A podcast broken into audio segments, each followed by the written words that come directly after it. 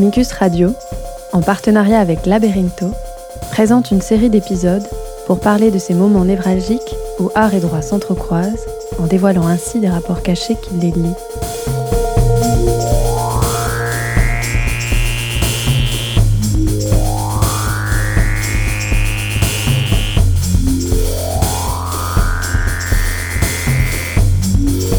Ce que le droit nous apprend de l'art, ce que l'art nous apprend du droit, et ses rapports de pouvoir voilés et implicites.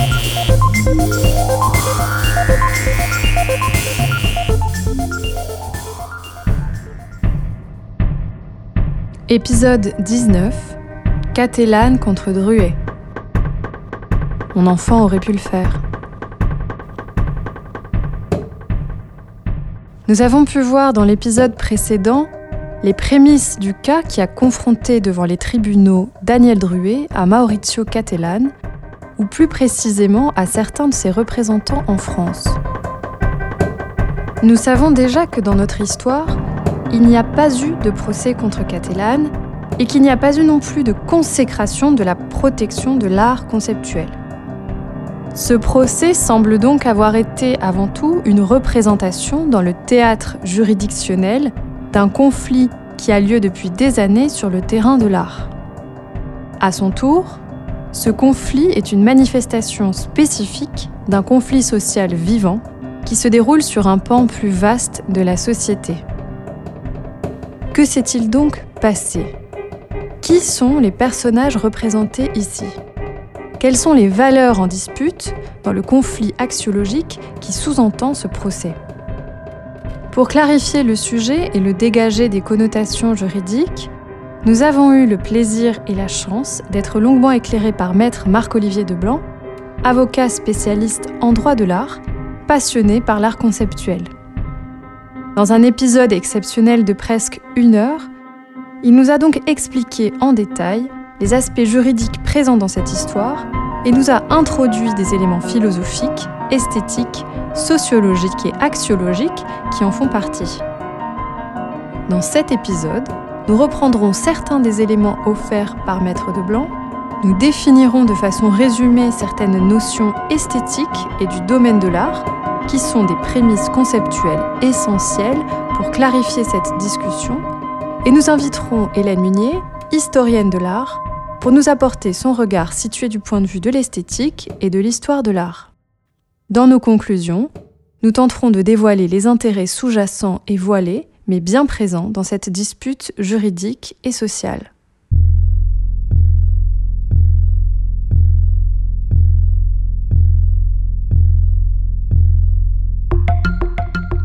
En nous basant sur l'utilisation sociale qui a été faite du langage, et pour mieux saisir cette histoire, il y a une première distinction à faire de façon claire. Il ne faut pas confondre les composants conceptuels d'une œuvre d'art avec le mouvement artistique connu sous le nom d'art conceptuel. Mal nommer un objet, c'est apporter au malheur du monde, disait Albert Camus. Insistons donc sur cette distinction.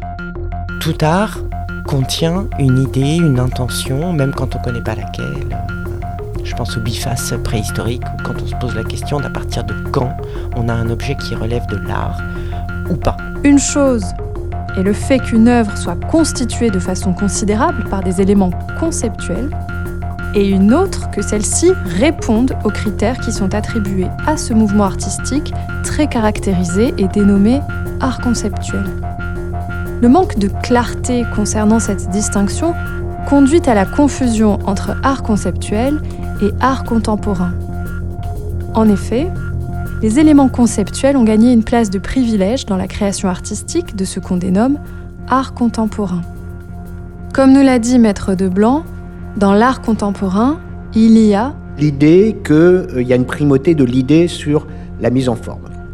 Mais c'est aussi l'idée que dans le dispositif actuel de l'art contemporain, euh, le fait de faire justement, de réaliser, ce n'est plus indispensable à la formalisation et à la création d'une œuvre, mais il y a toute une autre partie de cette création qui est l'idée de déployer des concepts, déployer des installations à base de protocoles, à base de statements, et qui ont besoin parfois matériellement d'autres intervenants pour faire des choses qu'ils ne savent pas faire, et qui parfois assument l'idée de se servir d'équipes, mais comme les ateliers de la Renaissance, au demeurant, d'assistants et de personnes qui vont fabriquer l'œuvre.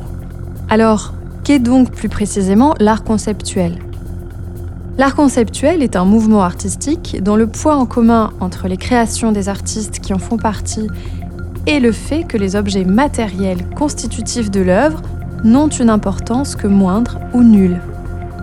Les éléments matériels peuvent être éphémères et passagers, et la partie essentielle de l'œuvre, ce sont les éléments conceptuels qui la déterminent.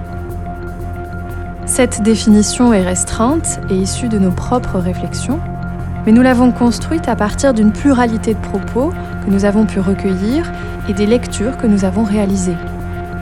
En effet, il n'y a pas de consensus pour définir l'art conceptuel. Ce mouvement, conformé par des artistes désignés principalement par des théoriciens et historiens de l'art, souvent sans l'accord des artistes, se consolide de plus en plus avec le passage du temps et risque de devenir un référent plus clair et précis quand on cherchera à comprendre ce qu'on dénomme art conceptuel. Mais l'art conceptuel est aussi une pratique, la pratique qui crée l'art, qui répond à ces critères reconstitués par les théoriciens et qui conforme ce qu'on dénomme art conceptuel. Et voici donc le problème. Une œuvre d'art peut répondre dans différentes proportions à ces critères. Une œuvre peut aussi être composite, et en plus de correspondre aux critères de l'art conceptuel, correspondre aussi à des critères permettant de la classifier dans un autre style, mouvement ou catégorie.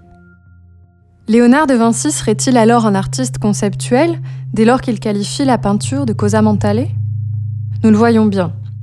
La définition de ce concept est une affaire difficile et elle continuera d'apporter au malheur du monde. Nous renvoyons à la définition très complète et détaillée donnée par maître Marc-Olivier Deblanc dans notre épisode précédent. Partons donc de ces prémices évoquées pour compléter nos analyses. Pourquoi ce problème de définition d'art conceptuel et son utilisation est source de conflits? Hélène Munier, historienne de l'art, nous apporte sa vision. C'est que c'est une manière de court-circuiter le problème que nous pose l'explosion des formes dans l'art contemporain et la disruption réelle qui intervient à partir des années 60-70 une expression bien commode euh, qui met côte à côte ce qui heurte fondamentalement dans toutes les formes d'art contemporain. C'est peut-être pour ça que dans l'art conceptuel, on, a tendance à mettre un peu tout et n'importe quoi. De l'art, on attend une émotion, un plaisir esthétique, de la beauté, euh, une satisfaction, un plaisir. Quand on juxtapose art et concept, ça peut pas coller. Donc, forcément, ça génère de la polémique. L'art ne peut pas être conceptuel. L'art, c'est précisément le lieu où je vais être dans le sensible, dans l'émotion, dans la sensation, si possible euh, immédiate, satisfaisante surtout, et de plaisir. Et si possible de plaisir esthétique. Et si c'est pas du plaisir esthétique que me propose un artiste contemporain, je demande quand même à éprouver du plaisir pas avoir des sacs en plastique ou un extincteur ou une banane euh, accrochée au mur.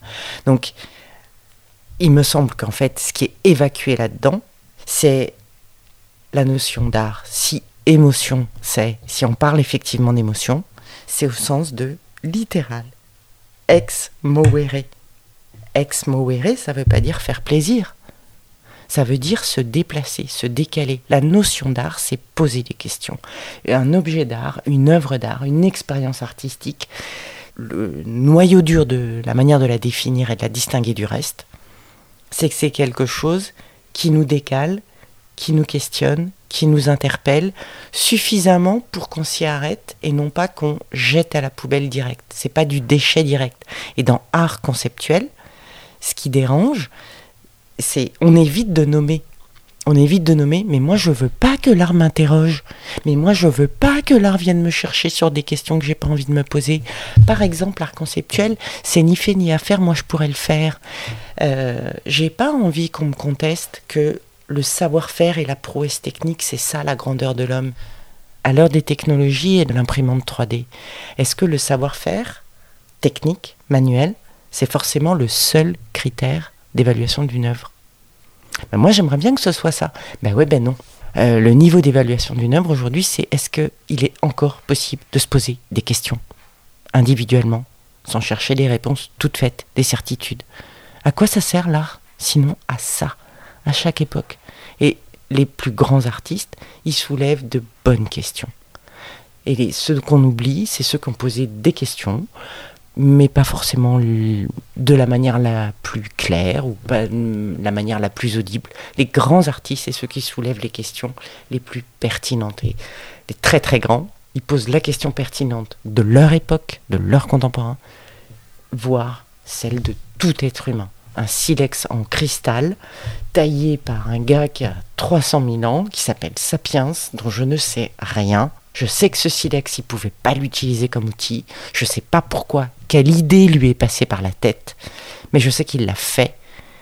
Rappelons donc que ce problème de définition ne doit pas être résolu par la juridiction, puisqu'en effet, comme maître Marc-Olivier Deblanc nous le disait, il n'y a pas de définition juridique de l'art conceptuel, puisque ce n'est pas au droit à gérer des questions qui sont relatives à l'histoire de l'art, au mouvement artistique et aux théories de l'art. Par quel mécanisme des personnes compétentes peuvent donc essayer de faire dire au juge ce qu'il n'appartient pas au juge de dire? Il y a une règle en droit d'auteur qui concerne plus particulièrement les juges, les juridictions et les cours, c'est les juges n'apprécient pas le mérite d'une œuvre. Et le juge n'a pas à interroger juridiquement l'histoire de l'art. En revanche, il peut utiliser ce matériel-là pour comprendre la question qu'on lui pose. Et sur le contenu, comment s'y sont-ils pris? Les partisans de cette théorie sur la protection de l'art conceptuel, et je suis prêt à l'entendre, considèrent qu'il y a dans le jugement ce qu'on appelle un obiter dictum. Alors un obiter dictum, c'est un, mot un peu barbare qui veut dire que c'est un sous-texte, un sous-jacent, et que les magistrats, euh, comme on leur a pas posé la question, enfin comme on, oui, on, leur a posé la question, mais qu'ils ne voulaient pas y répondre parce qu'on les a arrêtés euh, à la frontière de l'examen de fond du dossier, en réalité, puisque la question s'arrêtait à l'irrecevabilité, ont voulu envoyer un message. Alors, le message, c'était, je lis le jugement, hein. Il n'est d'ailleurs pas contesté que les directives précises de mise en scène des effigies de cire dans une configuration spécifique, tenant notamment à leur positionnement au sein des espaces d'exposition, visant à jouer sur les émotions du public, n'ont émané que de Maurizio Cadellan, Daniel Druet n'étant nullement en mesure de s'arroger la moindre participation aux choix relatifs au dispositif scénique de mise en situation des effigies. Ce n'est pas la première fois que certains essayent d'ancrer l'idée que l'art conceptuel a été défini par les juges.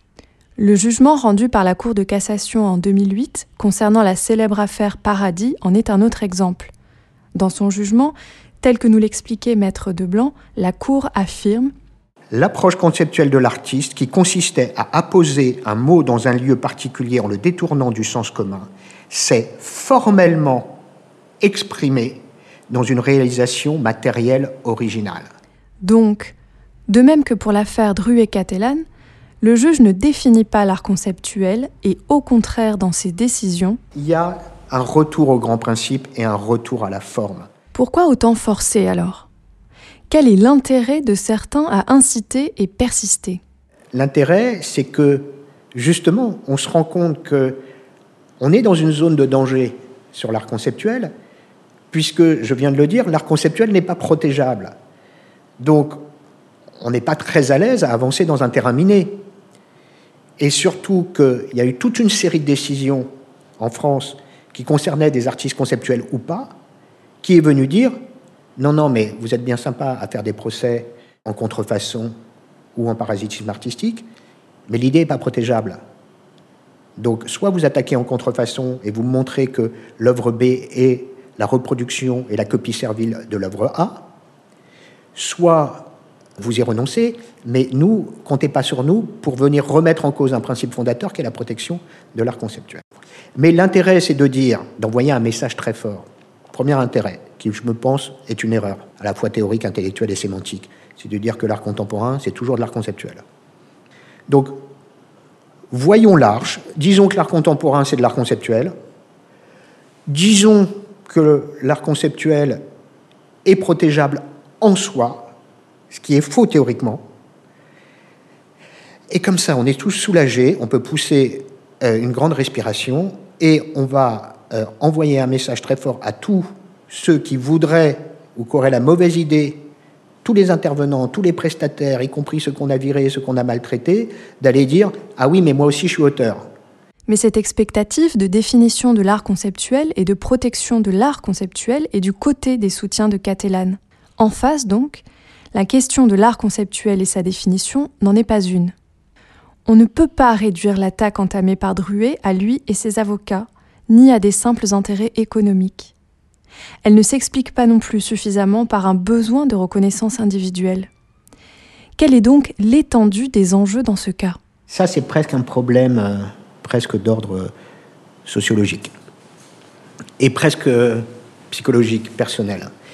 Euh, il y a quelque chose qui est de l'ordre d'un rapport dominant-dominé et euh, une forme d'humiliation. Druet étant réduit, au sens propre du terme, à un statut de prestataire, alors qu'il avait été sculpteur. Il avait fait notamment euh, une effigie de François Mitterrand, mais qu'il était très euh, formel, euh, il n'avait pas, et j'estime énormément cette personne, mais il n'avait pas ce génie qui fait qu'à un moment donné, on considère, sur le marché de l'art, on considère que dans les maisons de vente, son travail est un intérêt suffisant pour qu'il ait une carrière d'artiste. Et il y a une sorte de dégradation de son statut où d'artiste, il est devenu prestataire. Vous savez, c'est comme les musiciens de studio. C'est-à-dire que quand ils composent des morceaux, ça n'intéresse personne. Mais quand ils jouent des morceaux composés par des gens qui ont plus de talent qu'eux, ben, il y a une sorte de dégradation parce qu'ils deviennent ce qu'on appelle des requins de studio et on les appelle pour leur grande technicité. Et donc, du côté des soutiens et de la position de Druet, je pense que, encore une fois, je respecte énormément les gens qui font, qui fabriquent, etc. Mais il y a une dimension euh, presque psychanalytique du fait, mais qui sait Qui sont ces gens? Quel est cet appareil critique qui va décider si je suis un artiste ou pas? Qui êtes-vous pour me dire que moi, c'est bien, c'est pas bien, je suis un artiste, je suis reconnu. Et il y a cette forme aussi de message sociologique, cette arrogance de l'art contemporain qui vient mépriser euh, ceux qui font au mépris euh, de ceux dont on a désigné comme les artistes importants. Et là, il y a un choc culturel qui est énorme et que je rencontre beaucoup dans mon métier. Cette fameuse phrase, bah oui, moi je peux le faire, mon enfant de 5 ans peut le faire, etc. D'abord qu'il le fasse, euh, puisque vraisemblablement on peut gagner des millions. Mais on déplace le curseur de l'acte créatif. Et donc c'est là le twist créatif. Donc l'erreur théorique et l'erreur intellectuelle des gens qui soutiennent les prestataires, eh ben oui, il y a des gens qui sont des créateurs et des gens qui sont des faiseurs. Et c'est pas grave. Et le monde fonctionne comme ça. Et moi, j'ai autant de respect pour les uns et pour les autres. J'ai autant de respect pour l'artisan que pour l'artiste. Mais il se trouve que, ah oui, bah, il y a un sujet qui est quand même le sujet de la valeur qu'on accorde à la chose. Et il y a un marché qui est complètement dingue. Et c'est une donnée objective. Mais il y a une valeur, c'est l'offre et la demande. Ben oui, une œuvre de Maurizio Cattelan, ça vaut plusieurs millions. Une œuvre de Druet, ça coûte quelques milliers d'euros. Et en plus, il n'y a pas de marché pour les œuvres de Druet. Et ça ne veut pas dire, et moi je ne porte pas une interprétation, mais le monde est comme ça. C'est la réalité. Il y a un Catalan et il y a dix Druet. Et Catalan n'est pas Druet, mais euh, Druet n'est pas Catalan. C'est-à-dire que Catalan est incapable de sculpter. Donc on peut dire Catalan est complètement nul. On peut le dire. Hein. Il est incapable de sculpter, euh, de faire une sculpture en cire qui ressemble à quelque chose. Mais Druet, il est incapable d'avoir les idées qui sont les idées de Catalan. Donc, vouloir lisser et mettre tout le monde au même niveau dans une logique humaniste en disant tout se vaut, euh, tout est égal à tout, et euh, pourquoi on ne respecte pas autant le faiseur que le créateur, etc. etc. Bon, c'est très très belle idée, hein, mais le monde ne fonctionne pas comme ça, et ça fait 20 millions d'années que ça dure. Donc ça va pas changer ça. Beau paradoxe. Une partie considérable de l'art contemporain, à partir de l'indifférenciation visuelle préconisée par les ready-made de Duchamp, porte l'idée d'une égalisation de la valeur de l'objet et une mise à plat de la valeur de l'acte artistique, et donc des individus qui l'exécutent. Nonobstant, comme nous le dit Maître de Blanc, le marché de l'art contemporain crée des distances considérables entre les représentants de la création contemporaine, fortement nourris par la mise en valeur des éléments conceptuels dévoilés par la démarche de Duchamp. Il y a une association entre les origines de l'art conceptuel et un positionnement politique en tant que contestataire. Duchamp, par exemple, avec son urinoir, prétendait pousser à l'absurde la prétention des organisateurs du Salon de la Société des artistes indépendants, qui disaient accepter toute œuvre de tout artiste, moyennant le paiement de 6 dollars. Ils affichaient une telle position comme une revendication de leur ouverture et de leur liberté. Duchamp, avec son geste, allait frapper à l'extrême de l'extrême, amenant ainsi une remise en question radicale et une mise en évidence d'éléments constitutifs de l'œuvre d'art et déterminants de son existence et légitimation, mais invisibles parce qu'agissant au-delà du conscient. L'œuvre a en effet été rejetée du salon, mais elle allait rentrer dans l'histoire de l'art, placer son créateur dans la contestation et la rupture extrême, face à des décideurs considérés comme faisant partie des plus libéraux, libertaires, voire eux-mêmes contestataires. Certaines critiques vont donc dans le sens de montrer l'absurde de profiter pleinement du système tout en portant la robe de contestataire du système. Et on peut comprendre facilement la vexation de certains qui voient renverser leur position sociale privilégiée, surtout quand leur perte de statut se transforme en bénéfice pour ceux qui ont participé à la recomposition du système en s'appuyant sur un discours de suppression de la différenciation et la distinction. Cette lutte pour défendre des positions dans la société, qui implique la primauté de cosmogonie et des valeurs qui supportent celle-ci, paraît donc être le terreau profond de cette dispute. Une lutte est en cours. Derrière le dualisme simplificateur dans lequel s'habillent des passions fondées sur la foi, des visions du monde s'entrechoquent. Dans un marasme d'intérêts, il y a tendance à s'associer afin de donner plus de force à des luttes qui, isolées, ne réussiraient pas à transcender et seraient écrasées. Derrière Druet, il y a un groupe d'individus qui s'assemblent mal ou bien depuis des années pour lutter contre une vision du monde qui les dépasse. Nommer certains d'entre eux serait leur rendre honneur, ce dont nous nous passerions bien.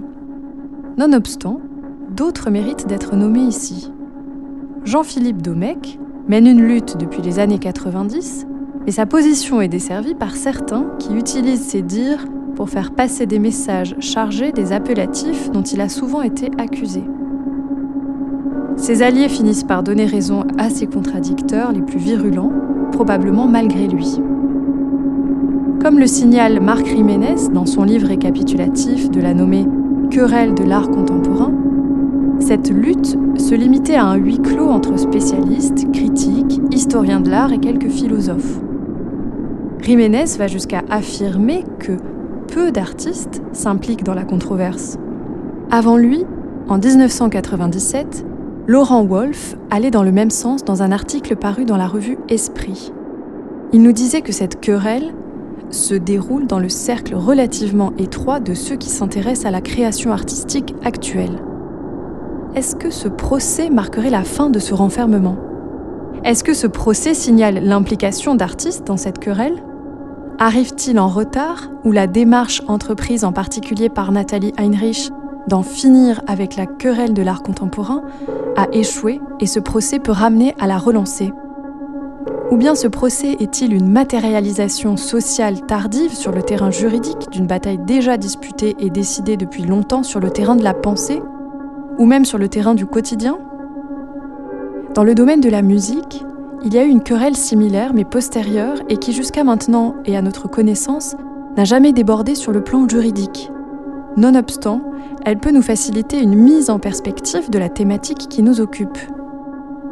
Au-delà du débat spectaculaire et caricatural autour de la musique atonale qui a eu lieu au Collège de France en 2013, force est de constater que, oui, Arnold Schoenberg se trompait quand il prophétisait la disparition de la musique tonale et traçait le chemin de l'atonalisme.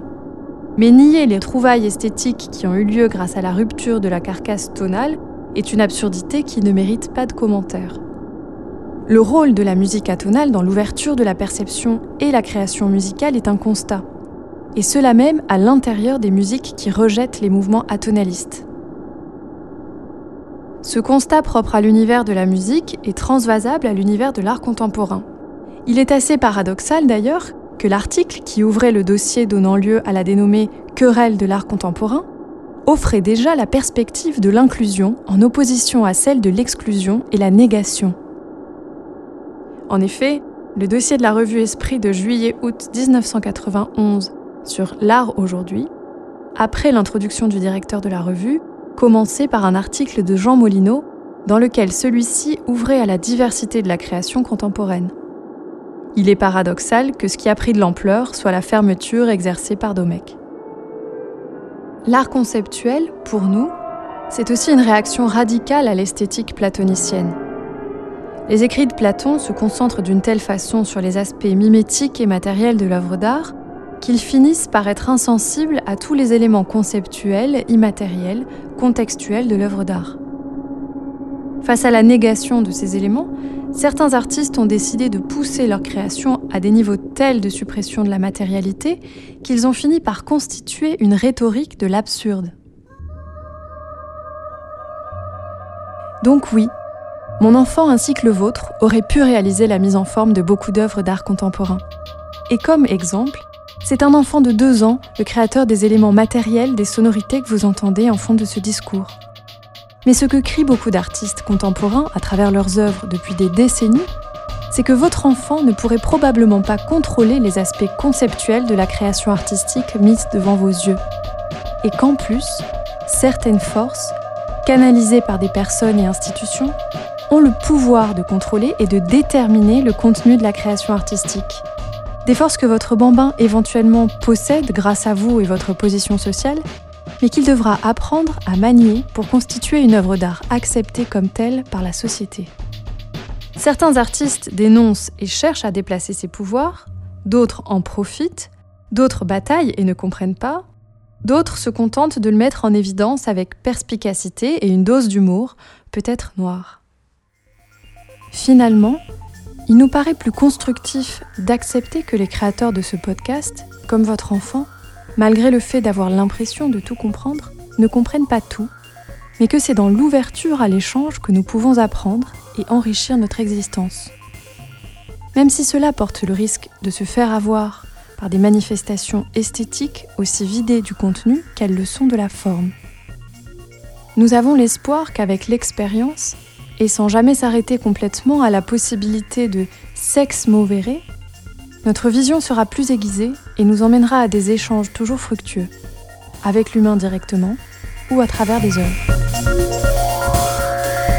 C'était L'Art au Parloir, un podcast proposé par Amicus Radio, en partenariat avec Laberinto, réalisé par Léobardo Arango et Léa Delune.